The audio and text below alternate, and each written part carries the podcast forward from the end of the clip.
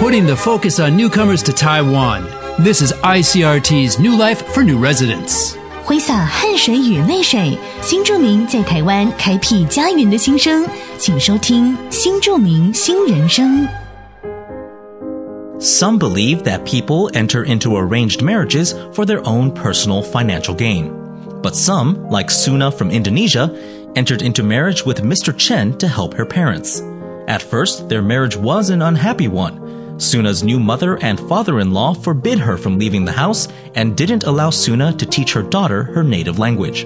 Mr. Chen, however, cared for his wife and encouraged her to find work. After a difficult start to married life, the young couple have thankfully now found happiness and a love that continues to grow. 有些人认为新住民为了脱贫，透过中介嫁来台，但素娜和其他新住民姐妹一样， 只是为了帮忙家里的爸妈。某天，朋友便拉着他去找婚姻中介。想到父母的辛苦，那一刻，素娜毅然决然答应嫁给看上她的第一个男人，那个人就是陈大哥。异国婚姻有心酸的一面，对素娜而言，最难跨越就是先入为主的观念。婆婆不让素娜出门，公公不让素娜教女儿印尼话，但陈先生很疼老婆，他从中协调，让宋娜在闲暇可以出门工作。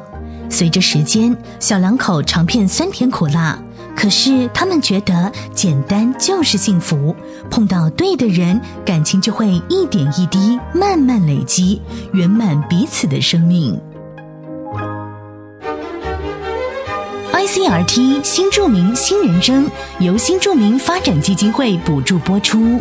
You've been listening to ICRT's New Life for New Residents, brought to you by the New Immigrant Development Fund.